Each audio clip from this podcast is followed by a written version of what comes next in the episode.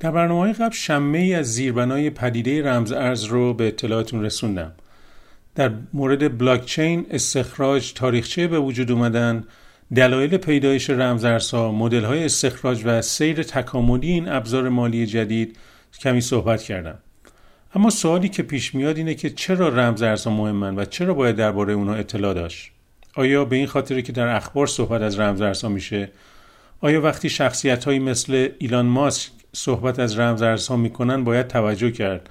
آیا جهش قیمت برخی از این از این رمزارزهاست که بعضی رو به صرافت استفاده از موقعیت میندازه؟ شاید هم افت ناگهانی ارزش اونها مثل روز گذشته باعث نگرانی بعضیا بشه که بر روی اونها سرمایه گذاری کردن.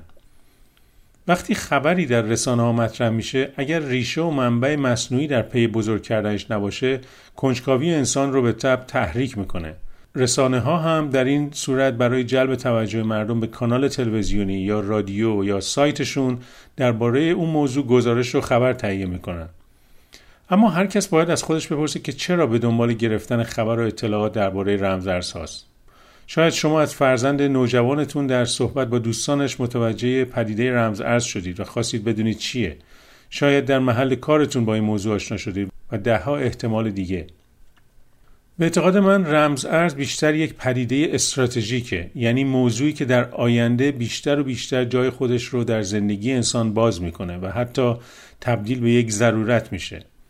این به هیچ وجه به معنی توصیه برای خرید و ورود در این بازار نیست همونطور که در اولین پادکست اعلام کردم. اتفاقا موضوع رمز ارز یک بحث کاملا پیچیده و تکنیکیه که تا وقتی کاملا در موردش اطلاع کسب نکردید وارد اون نشید. به خصوص الان که در دوران طفولیتش هست کلاهبرداری های زیادی در رابطه با رمزارز اتفاق میافته. در آینده من یک برنامه را به طور کامل به انواع و اقسام شیوه های کلاهبرداری و دزدی در دنیای پول دیجیتال اختصاص میدم تا بدونید که چه حیله هایی توسط افرادی که لزوما مختص بازار رمز ارز نیستند و افراد متقلب در هر زمینه‌ای که فضا را مناسب ببینن دست به این شیادی ها می‌زنن. داشتم می‌گفتم که پیدایش رمز ارز با وجود تمامی سوء استفاده های پیرامونش یک ضرورت بود در اول ضرورتی برای غیر متمرکز کردن تبادل مالی که جای خودش رو علا رقم مخالفت های بسیار در دنیای سنتی سرمایه و مالی باز کرد. علت دیگه درگیر بودن نسل نوجوان و جوان با رمز ارزهاست. حتما اگر نوجوانی در منزل داشته باشید یا در حلقه فامیل دوستان بشناسید که با دوستانش بر روی اینترنت به بازی کامپیوتری مشغول هستند می‌بینید که آنها با یکدیگر مداوما رمزارز مبادله می‌کنند.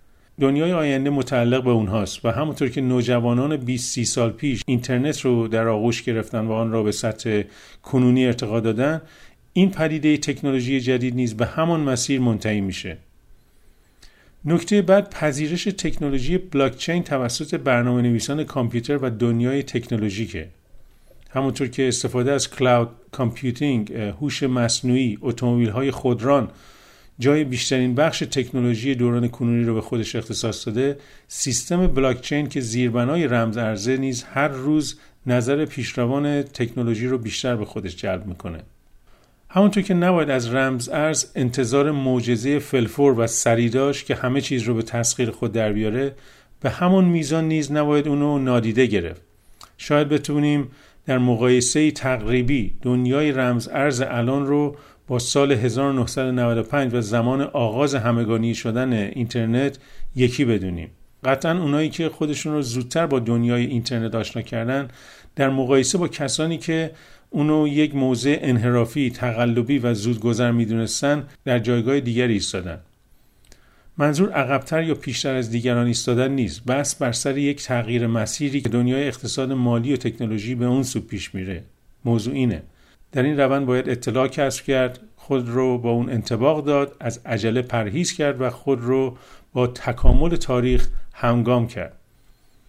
قبل از اینکه به چند خبر روز توجه کنید بذارید از دوستی که برام از طریق سایت cryptoinfarsi.com پیغام فرستاد و گفت کلمه بهتر برای smart contract قرارداد هوشمنده در اینجا تشکر کنم.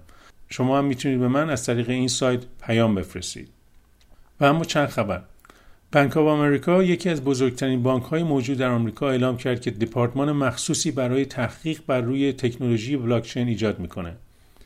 بانک های سنتی در آمریکا و کشورهای غربی مشاهده رشد روزافزون تقاضای مشتریان خودشون برای خرید رمزارز اقدام به ایجاد قسمت هایی برای ارائه این نوع خدمات می‌شوند تا از رفتن مشتریان خودشون به مؤسسات دیگه جلوگیری کنند. الیزابت وارن سناتور آمریکایی تا روز 28 جولای به SEC نهاد ناظر بر فعالیت های بازار بورس وقت داد تا قوانین مشخصی رو برای بازار رمزارزها ارائه کنه. خانم وارن طی ماهای اخیر بارها نگرانی خودش رو از بیقانونی در این بازار که در اون هیچ گونه حفاظی برای شهروندان آمریکایی وجود نداره ابراز کرد. ابراز کرده. و یک دادگاه در سوئد مرد 47 ساله ای رو به جرم کلاهبرداری رمزارز به 15 سال زندان محکوم کرد. این فرد متهمه که از 3500 نفر قربانی کلاهبرداریش مبلغ 16 میلیون دلار به طور غیرقانونی به جیب زده. من کیوان کابلی هستم و در برنامه دیگه در آینده با شما خواهم بود. تا اون وقت می‌تونید در cryptoinfarsi.com آخرین خبرها و نرخ‌های رمزارزها رو مشاهده کنید.